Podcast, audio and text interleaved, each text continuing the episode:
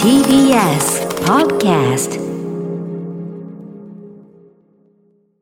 TBS ラジオから全国32局ネットでお送りする 1J。この時間は、強立リゾートプレゼンツ、新たな発見を綴る旅ノート。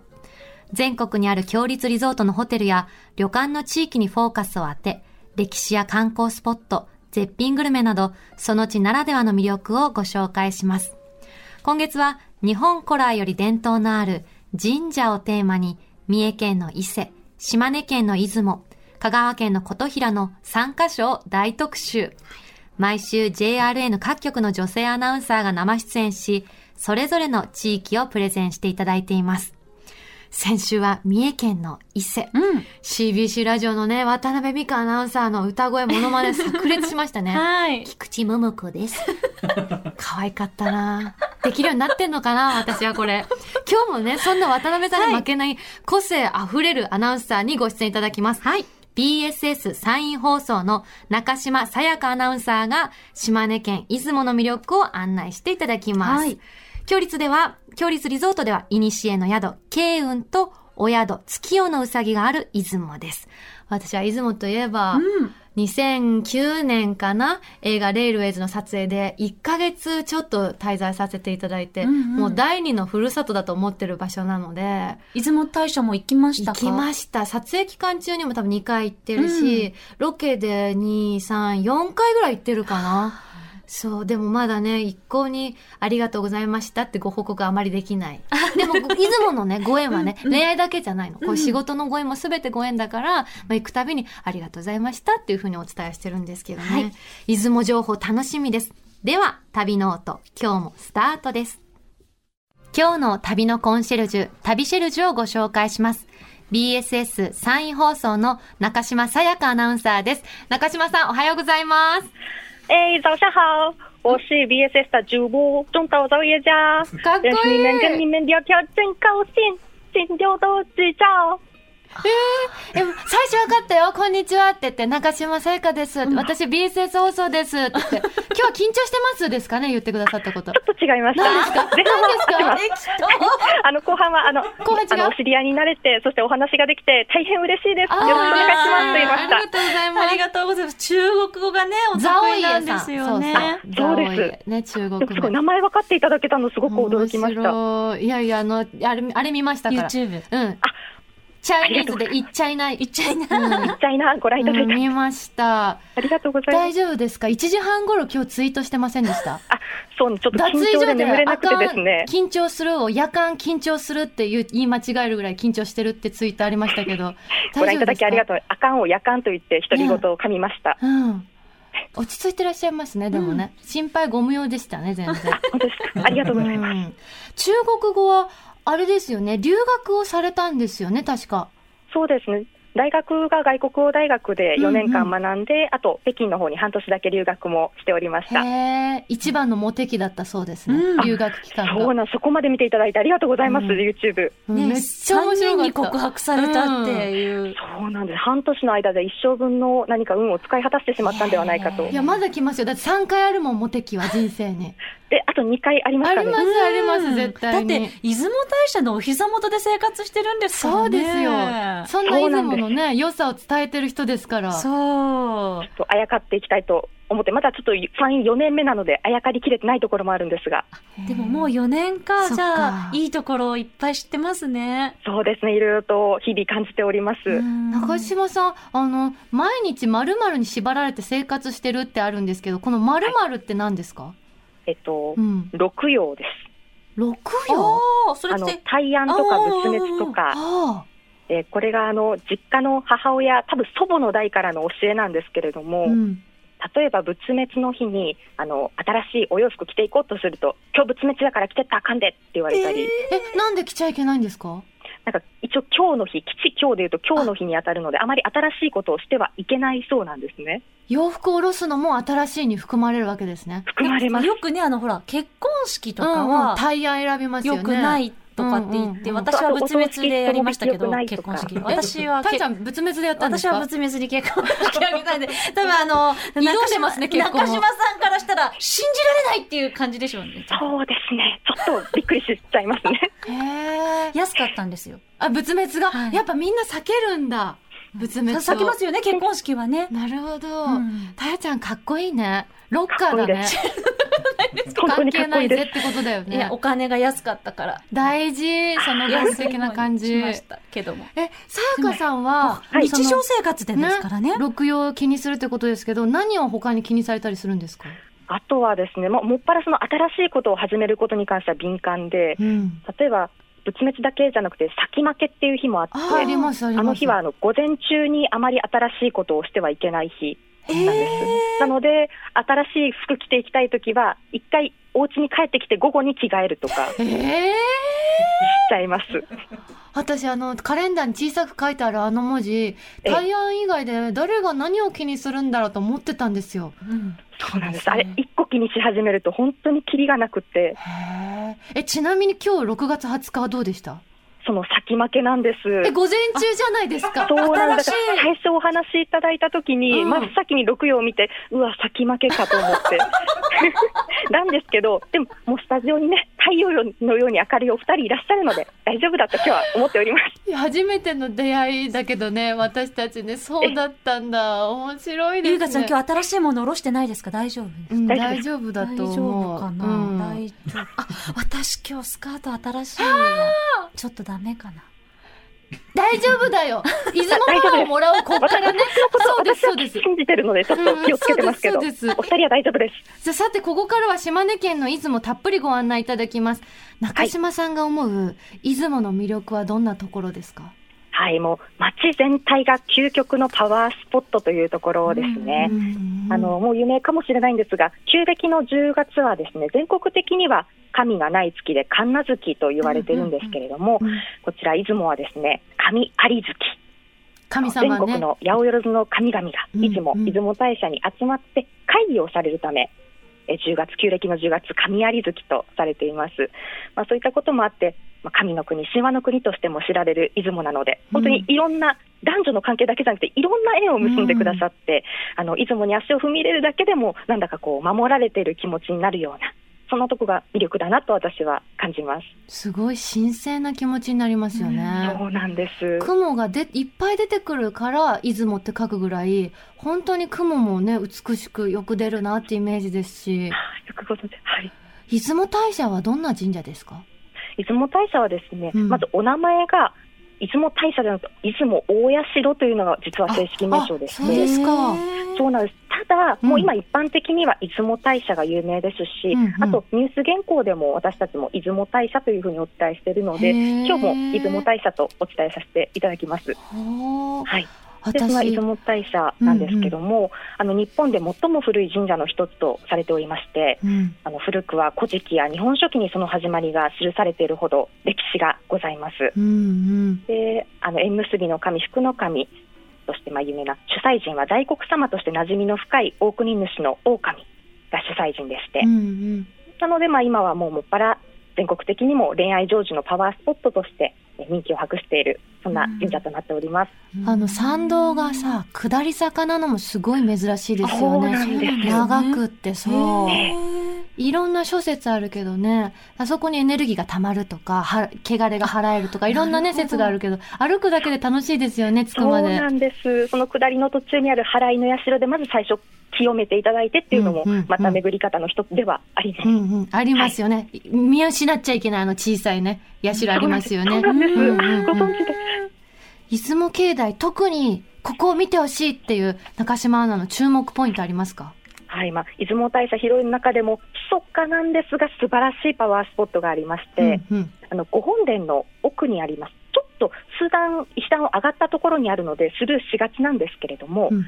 蘇我の社というところがございまあすー。はい、うんはい。あの、祀っているのは、スサノオの御事をお祭りしている社でして、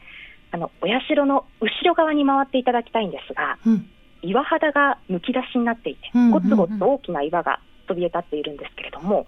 この岩がですね、出雲大社を見守る八雲山の一部なんです。うんでここに手をかざすと何とも言えぬパワーというか不思議な力を受け取ることが私は個人的にあすごいパワー感じると思ってえ、触るだけで感じましたそうなんですよひんへーやりとした石さーっと触るとなんかこう手からじわっと上がってくる感えー、覚、すごーい。結構するしがちなんですけどここぜひともまず岩を触っていただきたういんうん。というのと、はい。あとそのお社の底縁あのお社の下のところに木箱がいくつかあって、うんうんそれぞれ砂が入ってるんですけれども、この砂がですねあの出雲大社から西へ大体800メートルほど行ったところに稲佐の浜というのがありまして、うんこから神様がね運んでき集たもの結するとこですよねそこからみんな神様上がってくるっていう場所ですよそうですねそうですそこももう十分なパワースポットなんですけれども、そこから運ばれてきたものでしてなので理想のコースとしては出雲大社へ参拝する前に稲佐の浜に向かって、はいそこで砂を取ってきていただいて、うんうんで蘇我の社へお参りした後に木の箱に取ってきた砂を備えてうんうんで代わりに従来あった砂をいただいて帰るそう砂だけ持って帰っちゃダメなんですよへねー自分で先にできれば砂をお供えするんですってなるほど。ちゃんと置いてそして持ってくるといううんうんで、お守りとか巻きたいところに巻いていただくといいよというものになっておりますそっかただ持って帰るんじゃなくて自分の身の前の清めたいところに砂をまくんですねそうですねあと、まあ、お守りとして使っても大丈夫持ですち歩くへうえんうちも備えてありますへえへー中島アナはどんな時に出雲大社行きますかそうですねやっぱりこう観光で行ったりなかなかお仕事とかでは立ち寄れないので観光で行って、でもうやっぱ心に不安がある時とかあーあとやっぱりたまりにたまったあれなんだ感謝の気持ちを伝える時に行ってますす聞いたたまりにたまった感感謝謝のです気よ持ち。もう鬱憤とかさ愚痴とかじゃないのなんて清らかな方なんで心しがょ綺う麗。やっぱりなんか神様に愚痴とかこぼすのはちょっとなんだかなと思いましあて本当だごめんなさい、です本よ当ねに私ありがとうございます私もすいまんせん。ではではここでまず出雲で体験してほしいスポットをね中島アナが選んできてくださったんですよねはいそうなんですではえあの出雲大社だけじゃなくてですね、うん素晴らしいところ他にもたくさんありましてもう本当に1泊2日じゃ足りないのでうん出雲で体験してほしいことトップ3にまとめましたのでご案内いたしますありがとうござはおいま願いす、します。ではまず出雲で体験してほしいことトップ3一つ目お願いしますはいまずは出雲の新ご当地グルメ出雲ナポリタンを満喫ですへー初めて聞きました。知らなこれがですね2018年の5月に誕生した新ご当地グルメでして、うんうんえあの麺が普通スパゲティですよねナポリタンだと、そうですねなんですけどもなんとうどんを使っておりますへえもちもちしてますかじゃあ普通のそうですもちもちしたうどんでへー分吉うどんというものを使ってるんですけども、はいえあの先週え先々週お二人が召し上がった分と出雲はそばまたちょっと違う分吉うどんうんうんうんううんん。太めですか細めですか細めの麺になっててへー平たい麺でちへーょっと黄色いんですよあなるほど。というのもあの小麦粉と卵黄お塩を材料に作られているものでしあて卵黄の黄色なんですねそうなんへでーすすごくコシがあって美味しい麺となっていますうーんはい、これも江戸時代からこの地方で語り継がれてきた手延べ製麺なんですけども、うんまあ、いろいろ姿を消して幻の麺となってたところを地元の玉木製麺というところが平田うどんという名前だったんですがそれをあの作った方の原文吉さんという方の名前にちなんで文吉うどんと名前を変えて復活させたんです。へーえ他にも何か特徴あるんですかあありますあと2つありまして、はいあの地元産のトマトの皮も丸ごと使ったケチャップをあ美味しそうですねいいですねこれがあの種や皮まで使ってるので本当に糖度も栄養価も高いケチャップなんです。へーごく美味しいんですもう一つは何ですかはい、もう一つはですね、こちらも地元産のこの良質な豚肉を使ったベーコンですね。う旨味たっぷりのベーコンなんです。すごい出雲がギュッと詰まってるわけですねそうですね、もう今いつもの魅力が詰まっていて、で、もちろん私も大好きで食べたことがあるんですけども、へーあの文吉玉木というところでいただいたんですが、うんもうやっぱりあの麺が平たいので、すごくよくケチャップが絡むんです。うん、うん、いいですねで、あともうトマトそのもののケチャップ、うんうんもう爽やかな甘み、酸味、あともうね、みずみずしさ、フレッシュ感というのは、もう素晴らしいです。へえあと、ベーコンの塩加減も最高で。いいですね現地に行ってそうな食んべですたいですね。ですね覚えいや、てぜこうひとも、出雲ナポリタン市内大体10店舗ほどで提供されているので、食べ比べとかもしていただくといいかもしれません。ほ今写真見ましたおあ本当だそうなんでスす。パゲティじゃないね平たい麺だね面白い、ス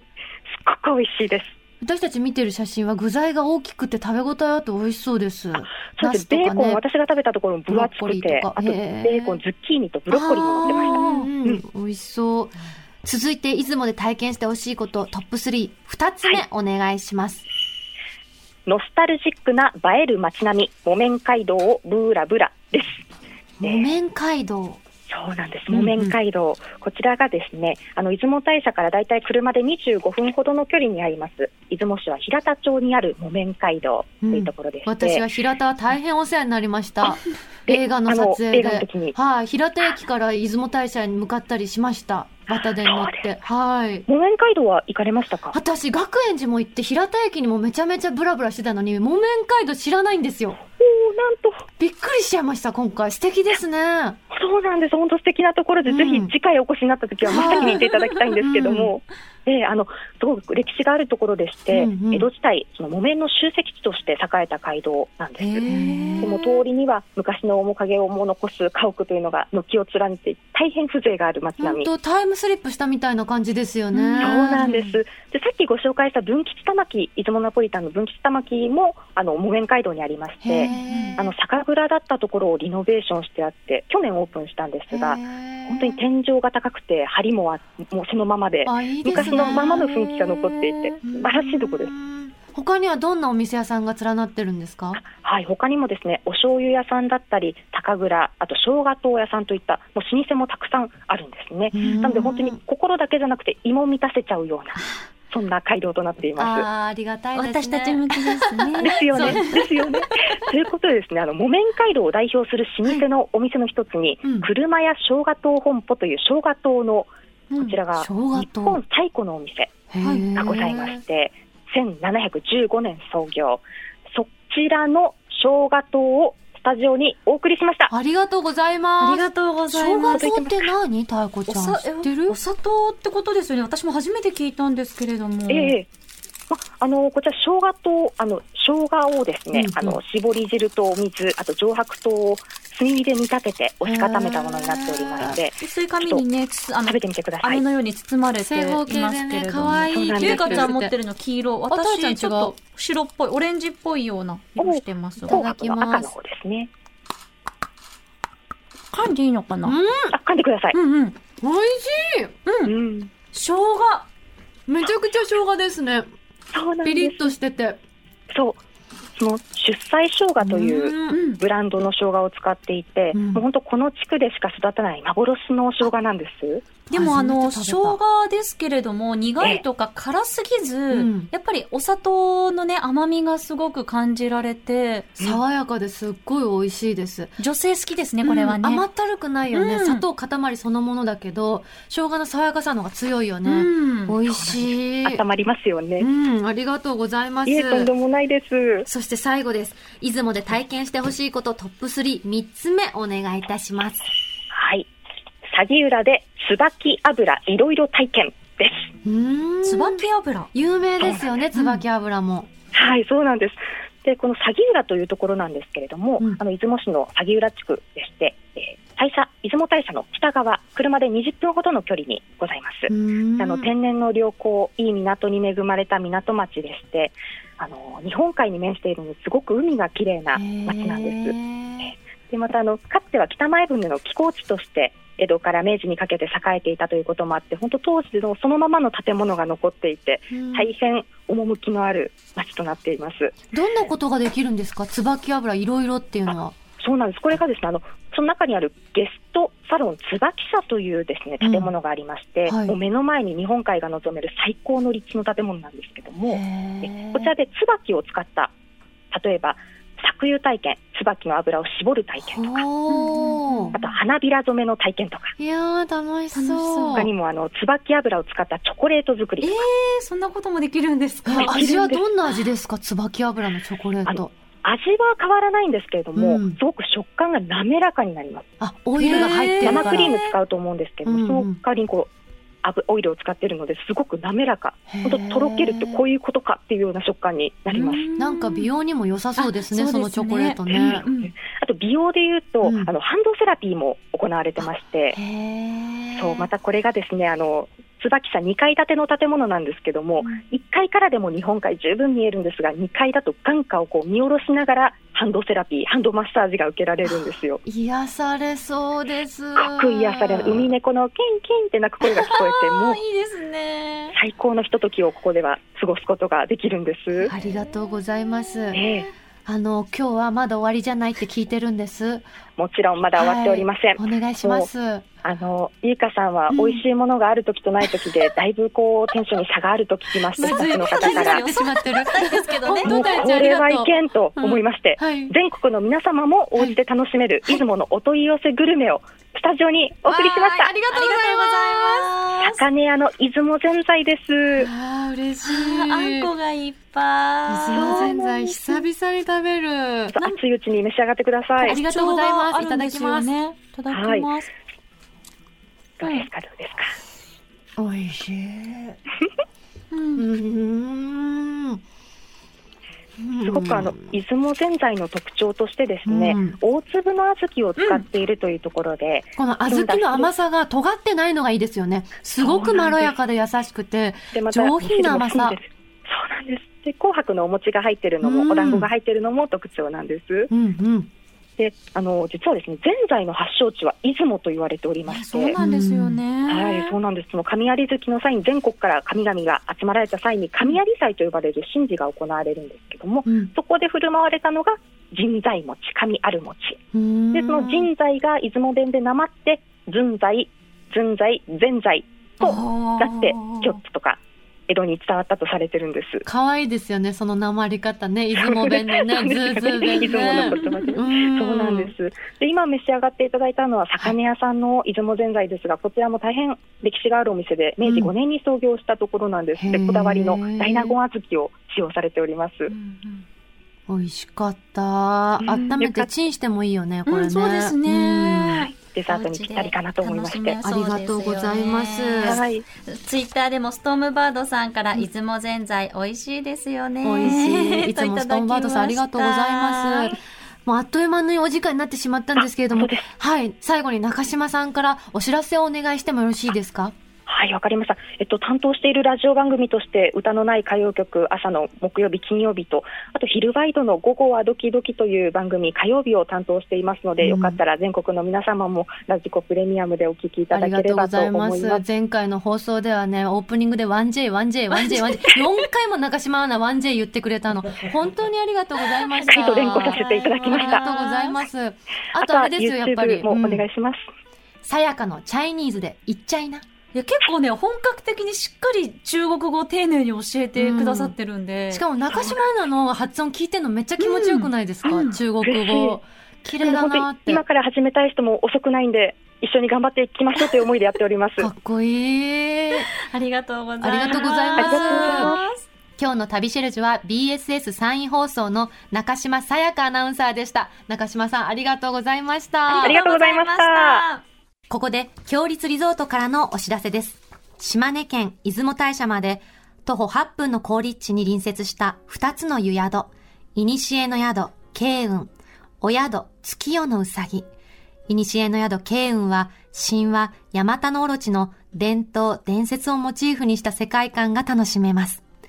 庭園と天然温泉露天風呂付きの離れもご用意しております。お宿、月夜のうさぎは、その名の通り、うさぎのモチーフが皆様をお出迎え。明るくモダンな華やぎがありながらも、全館畳敷きで過ごしやすさと癒しがあります。どちらの湯宿も日本海の恵みと里山の幸を存分に堪能できます。また、それぞれ自家源泉の大浴場や5つの無料貸し切り風呂も完備。どちらのお宿にお泊まりいただいてもすべてご利用いただけます。泊まるからこそ体験できる静けさと荘厳な雰囲気の早朝参りがおすすめです。詳しくは、強立リゾートの公式ホームページをご覧ください。さて、ここで番組をお聞きのあなたに旅のプレゼントです。今月は島根県出雲市にあるお宿月夜のうさぎの宿泊券をプレゼントしています。縁結びの神様として名高い出雲大社まで徒歩約8分と高立地の場所に位置するお宿月夜のうさぎ。全館畳敷きでゆっくりとくつろぐことができ、館内には至るところに可愛いうさぎのモチーフがお出迎えしています。客室は最大5名様までご利用可能で、お客様のニーズに合わせた5タイプのお部屋をご用意。このお宿のおすすめポイントは、天然温泉はもちろん、バイキングスタイルの開放感のあるライブキッチンで堪能できる日本海の恵みと里山の幸。夕食で特におすすめなのは、魚介類などの海の幸を豪快に盛り付けた大船盛り。好きなものを好きなだけお召し上がりいただけます。朝食も種類豊富なメニューをご用意し、5種の海鮮を使った漁師丼が人気です。そんなお宿、月夜のうさぎのペア宿泊券を一組2名様にプレゼントいたします。ご希望の方はインターネットで TBS ラジオ公式サイト内旅ノートのページにプレゼント応募フォームがありますので、そこから必要事項をご記入の上ご応募ください。締め切りは6月30日水曜日までとなっています。たくさんのご応募お待ちしております。なお、当選者は発送をもって返させていただきます。